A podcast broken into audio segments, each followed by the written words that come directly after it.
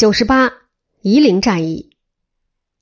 建安二十四年（公元二百一十九年十一月），关羽在吴军强攻下败走麦城，十二月死于张乡。次年出现曹魏代汉的重大政治变局，曹丕终于做了皇帝。公元二百二十一年四月，刘备即皇帝位，改元张武，以诸葛亮为丞相。刘备耻于关羽遇害。决心出军击孙权，张飞军尚未出发，竟被帐下将所杀。七月，刘备亲自率军东进伐吴。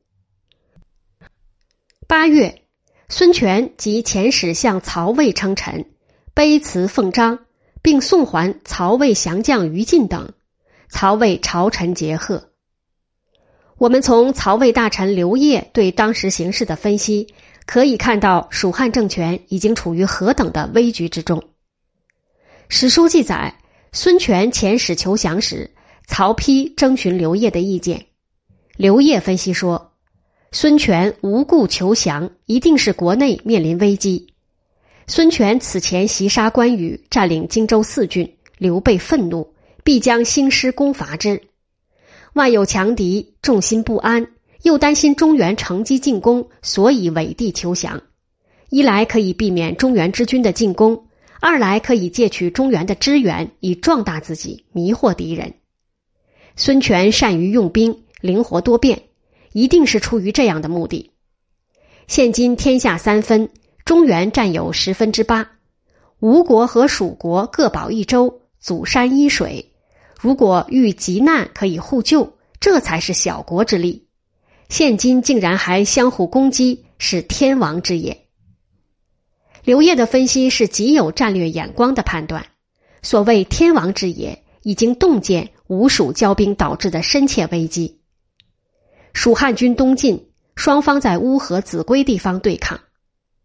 公元二百二十二年春正月，刘备水军屯聚夷陵，夹江东西岸。二月，刘备自秭归率诸将进军。袁山结岭，驻营于夷道萧亭，又派人联络武西蛮夷，得到响应。蜀军与吴军相聚于夷陵道，吴军主将陆逊准确把握战机，大破刘备军于萧亭，将军冯习、张南等战死。刘备自萧亭退回秭归，收合离散兵众，舍弃战船，由山路撤退。夷陵战役，蜀军几乎全军覆没。据说一时舟船器械、水部军资一时略尽，战死者的尸骸顺水漂流，涉江而下。此后不久，刘备就去世了。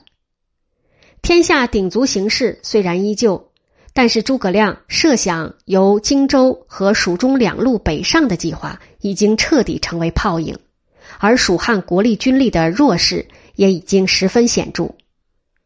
诸葛亮隆中战略规划的出发点之一是重视孙权集团的军事政治实力，这就是所谓“孙权具有江东以立三世，国险而民富，贤能为之用，此可以为援而不可图也”。其基本原则也包括外结好孙权。事实上，刘备决意出兵，已经标志着基本国策的转变。也意味着战略主攻方向的转变。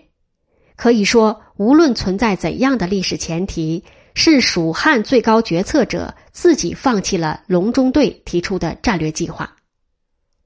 夷陵之战是蜀汉军事史与政治史的重要转折点。